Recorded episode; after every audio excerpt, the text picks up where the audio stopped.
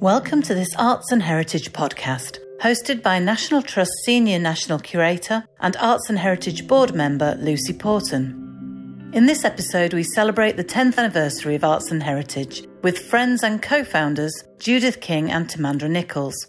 They reflect on the early years of their relationship, going back 25 years, as well as the origins of Arts and Heritage and its vision to bring contemporary art into heritage spaces. From the first commission at Beacon Arts Lincoln to their proudest moments and unrealised visions, we discuss how arts and heritage sought to forge new connections between art, audience, and place. Along the journey, we take some long drives, punctuated by late night conversations in travel lodges and fueled by much needed G&Ts.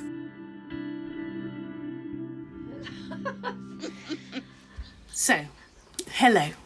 I can think of no better way of passing some time than talking to the two of you, but it might be best to start by just introducing who we are for the recording. So, um, I'm Lucy Porten, I'm a Senior National Curator with the National Trust, and I'm very glad that I was uh, someone who commissioned Arts and Heritage some years ago now and have worked ever closely since, and am now sitting on the Board of Trustees. Judith, shall we come to you next?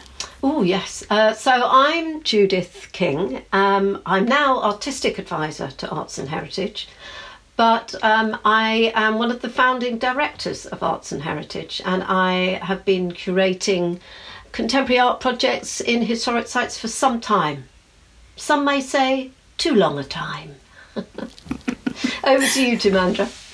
Surely not, Judith. Never too long a time. Uh, I'm Timandra Nichols. I'm also one of the founding directors of Arts and Heritage, now retired, but still on the board. And my background has always been in arts development, and Judith and I, and uh, working together, have gone back many, many years. But Arts and Heritage is now about 12 years old. Which seems like a very good place to have a, to recollect, I suppose, all the things that have come before. So perhaps a little predictably, but nonetheless, the right place to start is perhaps with the origins of Arts and Heritage. Can you just tell us how the two of you met? Oh, Timandra, why don't you bring up the uh, the awful Shall I bring interview. up a very embarrassing time for Judith? Yes, please do. There's many of them. it's it's part of um, um, our history, I think, that we we tend to meet people at interviews. And I first met Judith when she was interviewed for a job, and it was hugely competitive. And this was back in I think about 1995, hugely competitive, and she didn't actually get the job. But then another job came along, and I just thought, hmm, she would be good for that one. And I approached her and said, was she interested? And of course she was. And uh, she took up that job. And that job was working at Belsay, which is an English heritage property. So, Judith, take over from there. yes, I remember it well, Tim. I had two small children. Uh, I had recently le- relocated from London to the Northeast. And uh, in London, I was a practicing artist, a painter, and showing my work and having a studio. But uh, and then two children came along, and I partnered up with another artist, which financially is not a good thing to do, really. Let's be honest, for financial reasons. Um, and we we relocated to the northeast, and I had worked in organising sort of art programming with the London Borough of Lambeth this job came up in the northeast, and I thought, well, I'll go for it. I, I just, I do have a tendency of just thinking, well, let's just go for things. Why not? So I went for the interview. Uh, and very quickly found myself completely out of my depth when they were talking about funding, the funding um, landscape, and how I was going to secure funding and, and all sorts of things I didn't know anything about. But one thing I did know about was art and artists. So I think that's where Timandra spotted someone who knew their subject but didn't necessarily have the experience in other areas. So she took a chance, really. Well, not exactly. I can remember you being asked by one of the panel um, uh, what you thought of the Turner Prize winner Yes. And it had been announced the night before the interview. It was a very unfair question. I don't think anybody else had been asked that question. Now, Judith, being Judith and an artist and really interested in all artists, of course, knew who the Turner Prize winner was. Who was Judith? Antony Gormley. Antony Gormley. Gormley. so I thought, right, this woman's okay. So when this other job came up, I thought, right. So I approached her and she said yes. And we we worked closely together then, didn't we, Judith? That's right. I remember you ringing me up and saying, "Well, you haven't got that that uh, that job, but would you be interested in this?" And I said yes immediately because I'd actually I'd been to Belsay Hall and it was it had as soon as I went into the this sort of empty neoclassical historic house, I thought this is extraordinary. This is very strange, and it really excited me. That very even as a visitor, and so when you said, "Well, it's a project at Belsay Hall," uh, I was immediately sort of uh, excited by that idea. I also wanted. Um, uh, heating in my house at that point, so I would have probably said yes to anything. But it was a really exciting, it was a very exciting opportunity, which I jumped at. Well, it was, and and to explain, the project was Living at Belsay, which was part of the Year of Visual Arts, 1996. And it was the, the big craft project for the Northeast um, that had won the Year of Visual Arts 1996 well, actually, it was across the north, wasn't it? Um, yeah, it was because it was right Cumbria as well. Cumbria. Um, and uh, Judith was really the project manager for this project, where we commissioned some, um, and I'm going to say people working in craft really, to refurnish the empty um, Belsay Hall. So it sort of started from there, didn't it, Judith? Yes, that's right. And you were you you kind of um, you were my mentor, weren't you, Timandra? Really, you were you sort I of. I don't think so. We we well, set up a. If I remember, we set up a panel with um, Martin Allfrey of English Heritage mm-hmm. and uh, Professor James Moore, who sadly died, um, but he was the um, director of the Dovecot Studios in Edinburgh, tapestry weaving, mm-hmm. and he was the um, dean of um, design design at um, University of Northumbria. So we had a sort of a curatorial panel, for example. We needed Martin on there to make sure that we weren't doing anything too terrible to a historic site. This was early days of commissioning in historic sites, wasn't it, Judith? So yes, he was very worried. But it was very good to have him within that, and we we did it this way by brainstorming and thinking of artists that would be interested in responding to the unique character of Belsay Hall and refurnishing it in a contemporary way for a temporary period. Mm. And nobody was doing it, Lucy, at that time. Really, no. Uh, there were very few people that were that were sort of bringing contemporary art practice into historic places or heritage sites, and and and it was because Belsay was so odd in that it was empty that you could actually fill it with sort of imagination and and and these contemporary design, uh, you know, furniture and curtains and rugs and all sort and seating and, and bring it alive again because it, it, it was a very static place, quite forlorn. But bringing in contemporary craft and design made it look like a house again, a home. Yeah. And so it it was very successful. It it was a very successful project actually. Um, that that brought in a lot of visitors and demonstrated that you could do, you could actually enliven a place and make it relevant by by doing something else with it rather than interpretation panels. Yeah. So, so it was an exciting time. We we both lived in Hexham at the time, and uh, we became friends as well as colleagues, I suppose. And so from there, who suggested forming Arts and Heritage, and how did that come about? Oh. Judith, on, you, you, you'd been commissioned to do some research by the Arts Council, yeah? Yes. I, I managed, somebody approached me and said, Would you like to do some research? You know, get, be paid to do some research, which when you're a freelance person, you just don't get that time. You're just always chasing work. Um, and it was a marvellous opportunity. It was the Arts Council England's, uh, the Clearing, it was called. Actually, I remember it now. Uh, and I was actually funded to do some research. So it was time to go and talk to people about who had also worked in, in this sort of area, like James Putnam, who'd worked with the British Museum uh, in the 1990s, and and also talking to and looking at other historic places like Dr. Johnson's house, and so just going and talking to people, and it was it was a fantastic time, um, just absorbing what the potential of what could be done was brilliant actually.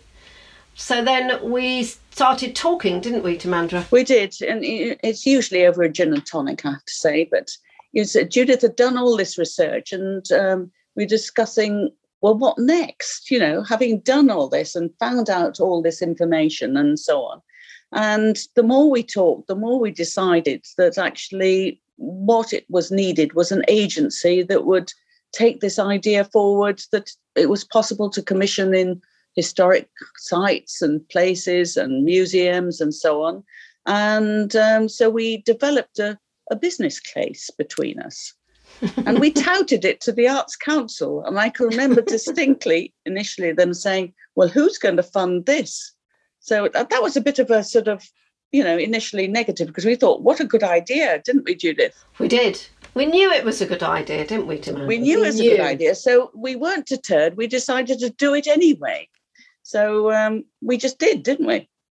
We went to the bank, we set up a business account. Yeah we called ourselves arts and heritage because we didn't want we wanted it to, to sort of say what it, it did you know um, you know a simple a simple title arts and heritage went to the bank set it up we had no money so we created no our money. own logo yes and then we started getting a bit of work so we, it was really working as two freelancers but under the umbrella of arts and heritage and we started picking up bits of work, didn't we, Judith? And so, what was the first bit of paid work that you undertook as Arts and Heritage? It was in Lincoln. Lincoln. Yes. Was it Beacon Arts? Yes, we we did some work with visioning with their board of uh, trustees. So it, it, was a very small piece of work, Lucy, but my goodness, um, weren't we proud of ourselves, Judith? we did, yes we kind of instinctively knew what we were doing. I think, you know, at this point, Lucy, I must say, we, Timandra and I have um, different skills, complementary skills, and I think we, we kind of instinctively know how to work together, yeah. which is is quite, you know, it's quite rare, really, because I um I think up until I'd always been working on my own as sort of lone uh, sole trader, uh, uh and. Uh, just with Timandra, she's got a different way of looking at things than me, and it really helped. We had a really good balance between us. So I think it was a kind of, again, an instinctive sort of uh, pairing and relationship, and knowing knowing how we could work together. You're a bit more sensible, aren't you, Timandra, than me? Do you think? Oh, I don't well, know. I actually, have, I have, I have, have on occasion saying, Judith, no, we're not doing one of those again. Don't you remember how much time it took? but yes. that's another story. As someone who sat on the opposite side of the table and actually interviewed, I think that's very apparent very quickly that not only the chemistry that the two of you have, but how well you complement each other. And I don't think either one of you is always in the same role. You swap a little bit, I think, as and when is needed. But that's, I think, the strength, actually, as someone who's worked with you, that you complement each other so well and you almost get the two the two points of view forming something very wonderful between you um, is yeah is a very wonderful thing. Arts and Heritage has benefited from it enormously. So from that project, where did it go next? How did it grow from there? Well, Judith, it has to be the the Great Boxing Booth revival, doesn't it? Yes, yes. We we kind of started getting a bit more work from from Beacon Arts. We started getting work. We worked with Kew Gardens for a while. Yeah. We did a, a strategy for them, uh, and we were we were sort of our names were becoming sort of known as as curators that could could do, could an organisation that could sort of bring those two sectors together.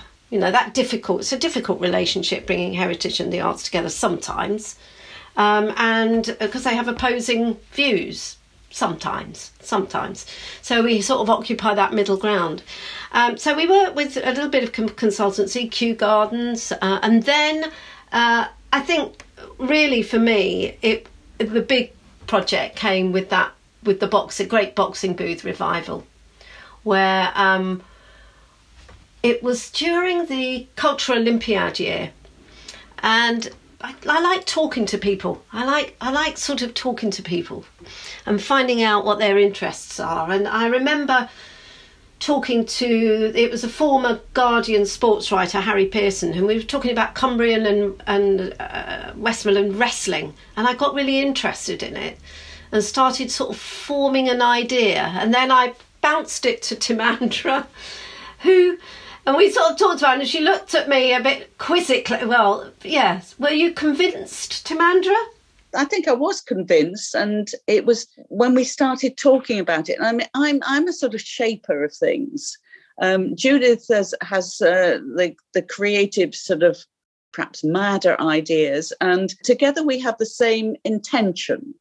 And so we was Judith was telling me about this, and we were starting talking about how we could make it practically work. And so for the Cultural Olympiad, we thought, well, we needed to tour it to um, the sort of fairs and um, agricultural fairs in the north of England. Well, actually, we thought wider than that. We soon realised that it was going to be impossible. So we kept it to the north, didn't we, Judith? Yeah, we did. And we had to bring sport and the art together, didn't we? Because yeah. it was a cultural Olympiad. So we, we, we was thinking, what, how can you do that? And I was interested in these boxing booths that travelled the fairgrounds in the 18th century and 19th century and 20th century. So we just thought, well, why don't we bring it back in some form? We obviously can't do boxing, can't do wrestling, because we'd be, I don't know, well, we can't do it health and safety wise. So um, we started thinking creatively about how we could do it, bringing sport and the arts together, and just thought about performance in the widest possible way. Sport, as in fencing, you know, the, the, the performance of fencing, the performance of uh, parkour, the performance of singing, and we then sort of together developed this program of different people doing different things within a, a boxing ring, and then taking it to the agricultural fairs. It was a terrible risk, wasn't it? Because I we hadn't I, actually I'd never worked with performers before, so and I'd come up with this idea, and then the reality of how you program performance within a a ring or something was was quite daunting. But as ever, Timandra smoothed the way through. But it was it was quite because uh, you know it started as an idea, and you write a proposal, and you go out to fund it, and actually, you know, to give the Arts Council their due, they thought, you know, here are these sort of slight maverick couple wanting to do this bizarre idea, taking art out into agricultural fairs, and they supported us. So with our budget, we bought an actual boxing ring to put in the marquee, and we bought an actual marquee, and then we got an artist to design the facade. And as Judy said, we researched different performers who could do things. We had extraordinary performers, didn't we? We had yeah, we did. Um, we did. opera singers sparring, um, you know, in song, wearing Yeah.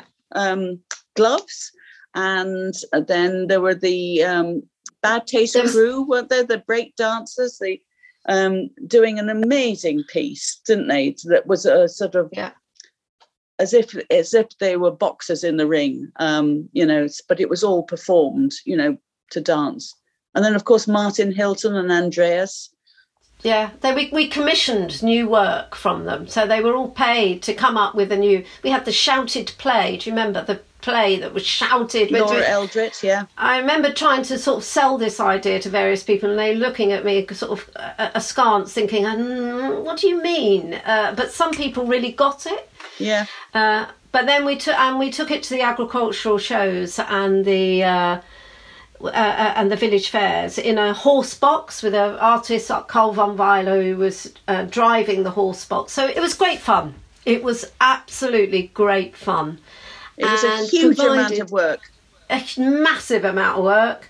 Very stressful at times but huge fun. And you know we got stuck in muddy fields and we it, it there was so many things happened. But it was a real um, i think that project was really quite important in revealing what was important to us.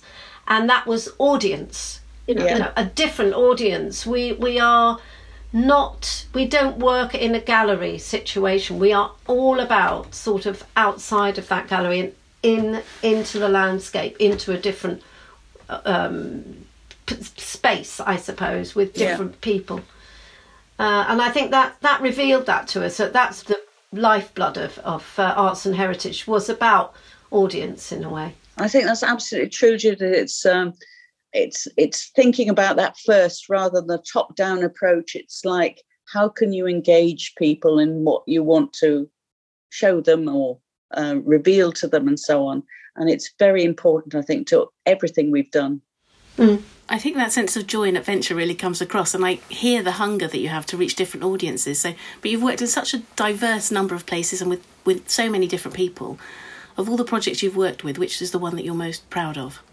Ooh, Timandra, what do you think? I don't know. I, I don't think proud of I because actually I'm proud of really quite a lot of what we've done. That sounds a bit uh, immodest, but we have done some extraordinary things in extraordinary places, and actually working in those extraordinary places has given us the opportunity to do these extraordinary things, and working with extraordinary artists as well.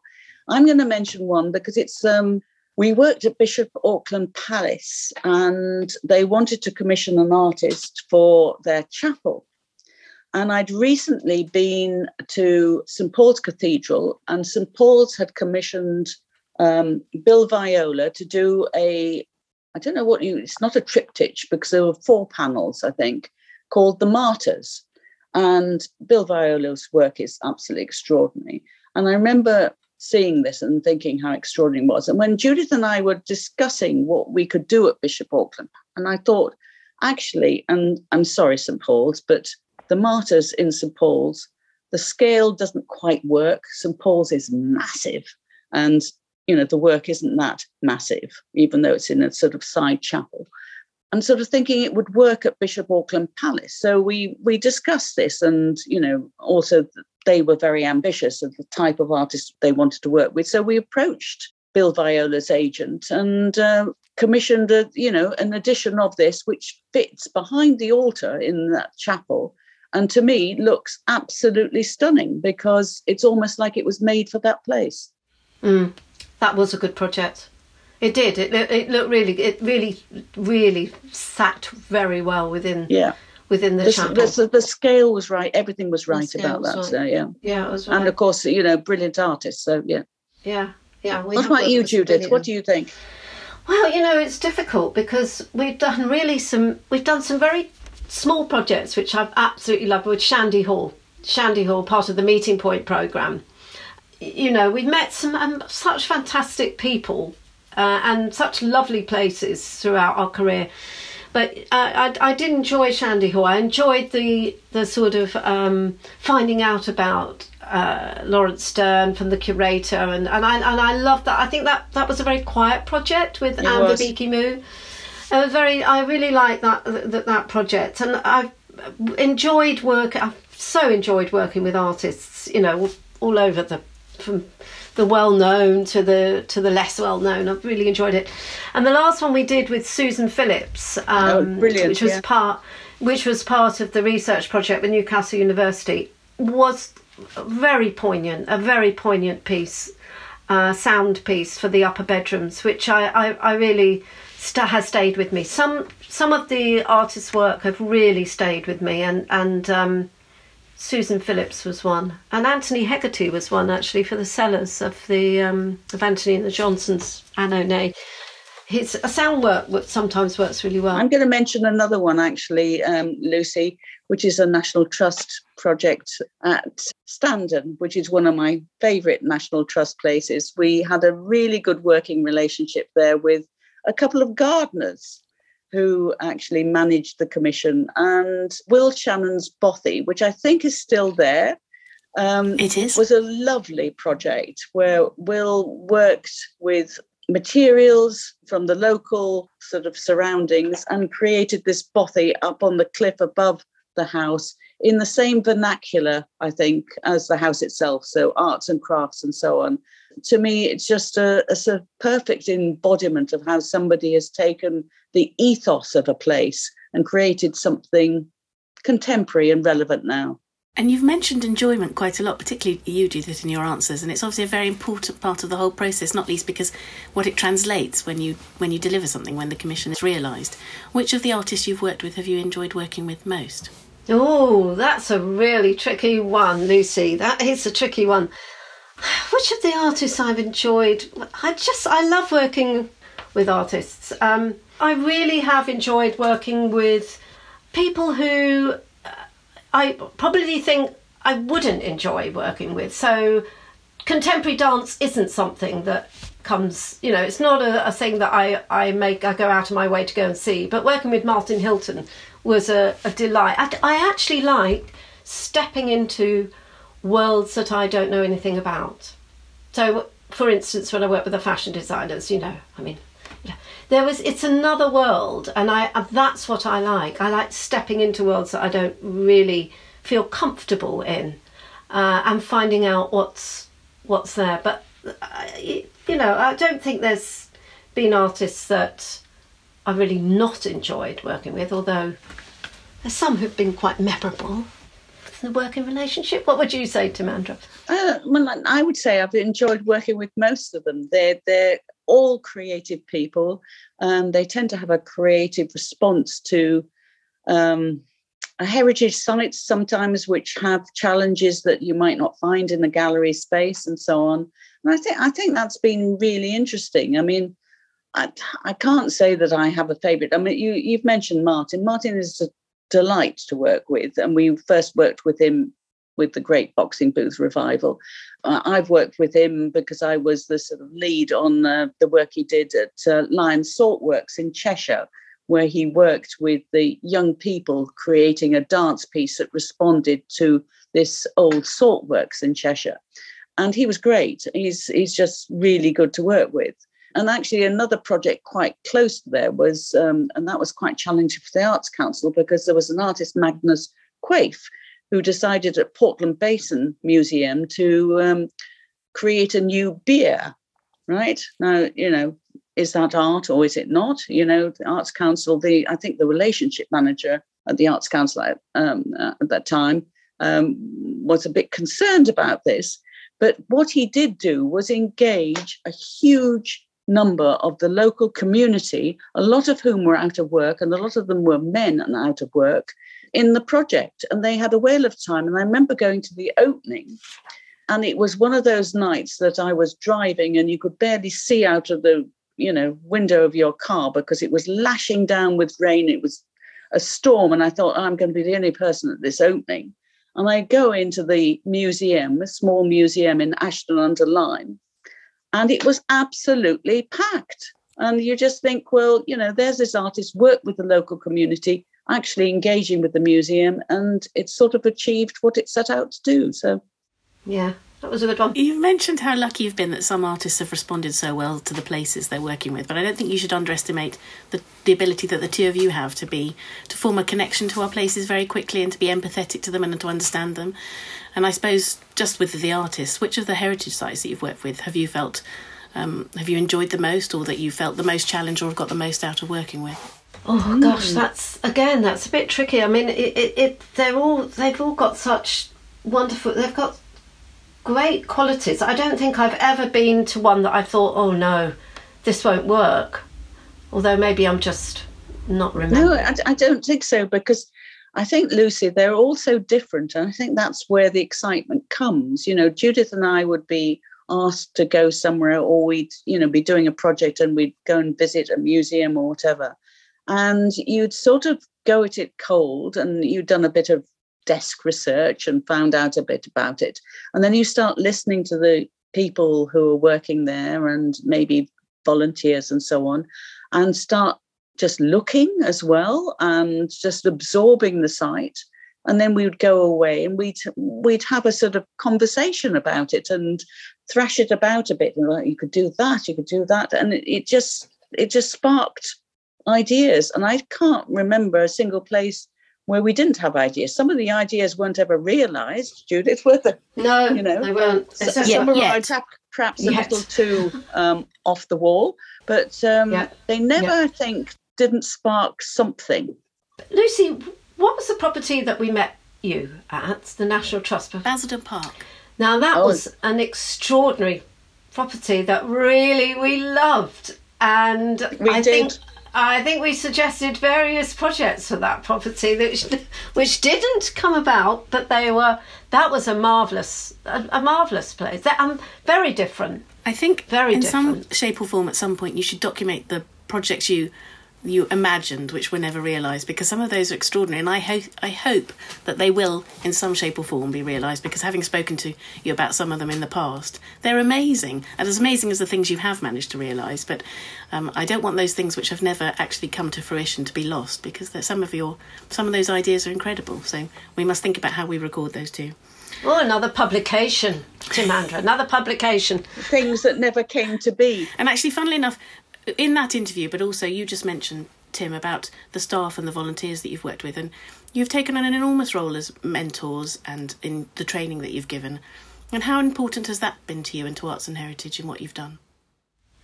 It's really important. It, it's. I always feel um, that you know there's. We work with with properties, and we work, often work with the site star, uh, staff um, in developing up a, a strategy or a project for them, and then um, hoping that, that that's delivered. But when we leave, there's the people on the ground that have Yeah, to um, that have to welcome uh, people into that and have to, and also be the spokesperson for the artists. And so I feel a real responsibility actually for that. And I've always worried about it, even in the early days at Belsay. I used to go and uh, very sad, sound very sad individual, but um, I used to go back at weekends just to sort of l- lurk in, in the in the rooms to just to help if somebody's because sometimes heritage visitors do find it very challenging when they come across something that they're not expecting to see. And and um, I feel as there is a sense of re- responsibility to volunteers and, and to staff who um, uh, the operational staff and gardeners, as you Timandra mentioned, gardeners. Yeah. You know, they really it's not it's outside of their comfort zones and sometimes and it's it's I find, find it it's really important for us us to support that to support those staff and to I mean, it's, it's quite interesting because in a lot of our programs, we we take people out to meet artists and discuss art and talk about different things. And these people can come from different backgrounds. And as Jude said, one of the projects we did with with National Trust, which I think was the uh, you know what you were interviewing us for, Lucy, working with properties in the southeast of England with National Trust and as I mentioned, um, Standen, we had two gardeners. I think from Nymans, it was the marketing manager, and you know, from different properties, it was different people, and that was really interesting because you you got a different perspective from those different people. But as Mhm. Judith says, it it doesn't matter. You know, one, you've got to get the buy-in from the the person at the top that they think that this is worth doing. But most importantly, if you haven't got the people who are meeting the audience, the visitors on side, then you know it's not going to go anywhere. Very, very important that. Mm, yeah, it is. I think it's actually the legacy of the first 10 years is extraordinary, but I think that bit, because all those people have gone out to other roles, either within the National Trust or other organisations you've worked with, uh, you know, I still make use of that network as, as, as a small part of it. And I think that those all those people have gone on with a different kind of understanding and passion for contemporary art and its position in heritage places and what that can do It's an incredibly powerful thing, I think. So I think that might lead us on quite neatly to what you have hopes for arts and heritage in the future. Where would where would you like it to go? What do you hope for? It's not for me to say, Lucy. I have absolute full confidence in the new team, and I think they're they're really. I've got such confidence in them as working as a team and taking the vision forward. But it's not my vision. My vision has to has you know. I, I started well. Timandra and I. We set it up in in 2009. It was a different time then. We got a you know we had a, a relation. It was just two of us. We had that relationship. It's a different landscape now and and arts and heritage has to go into the future uh, we, operating within a different within a very different set of um, uh, not principles, a different landscape, I suppose, is the only way I can describe it. And and I think they're doing a really good job. You know, the support, they're a sector support agency. They're really doing a, a brilliant job in in that role, as well as curating and instigating new projects. So I feel very happy to fade away into the background, if I may, or I may not. I might still hang on, but um, you know, uh, it's the future. You have to future, and change is good. Change is always good. Yeah. What about you, Timandra? I know. I I would echo that. I think. Um, you know, Arts and Heritage has grown from very small beginnings with Judith and I sort of scrabbling around sometimes to get some money to enable us to do some projects to where it is now. And I also, like Judith, feel confident it's got a, an excellent, even though I'm still on it, but board of trustees it who has. are driving it forward with Steph, the executive director. We've just gone out to recruit a director of projects to work alongside Andrea. And, you know, I think there's there's an immense potential in the future for arts and heritage. So, like Judith, I'm hugely confident that having stepped back as I have, that um, you know the next 10 years will be even better than the 10 years we had. However, I will say the 10 years we had were fantastic, Judith, and I wouldn't have missed them we've for the world. No, we've had such a good time, and the stories we could tell about Travelodges. well, that's that's another publication. It is, yes, absolutely. But yes, Lucy, the board of trustees are fantastic. They're really supportive, and you've been there from the very beginning, have you not? Not far off. Yes, I think so. I've certainly enjoyed every minute, and I think you have every right to be proud of what you've achieved. And I think the confidence that you have in it going forward is testament to the foundations you built, which I think were really strong and really right. And although you are passing the baton, I hasten to add that I hope you don't fade away in any shape or form, but though you are passing the baton, I similarly have exactly the same confidence, but I think it's because of, of what you started and you created and the strength, the framework in which you set it, and all that strength. So thank you so much. It's been an absolute pleasure speaking to you. It's been great. Thank you. It's been thank great. You, Lucy. Now I can have it. Can I have a gin and tonic now? Slightly surprised you haven't had a couple already.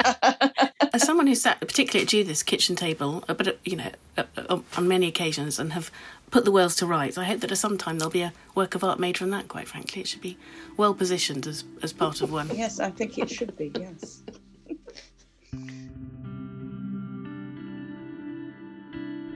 Thanks for joining us for this Arts and Heritage podcast. You've been listening to co founding directors of Arts and Heritage, Judith King and Timandra Nichols. This episode was hosted by Lucy Porten and produced by Tim O'Donoghue and Kiki Claxton. To hear more about arts and heritage, sign up to our newsletter at artsandheritage.org.uk. Thank you for listening.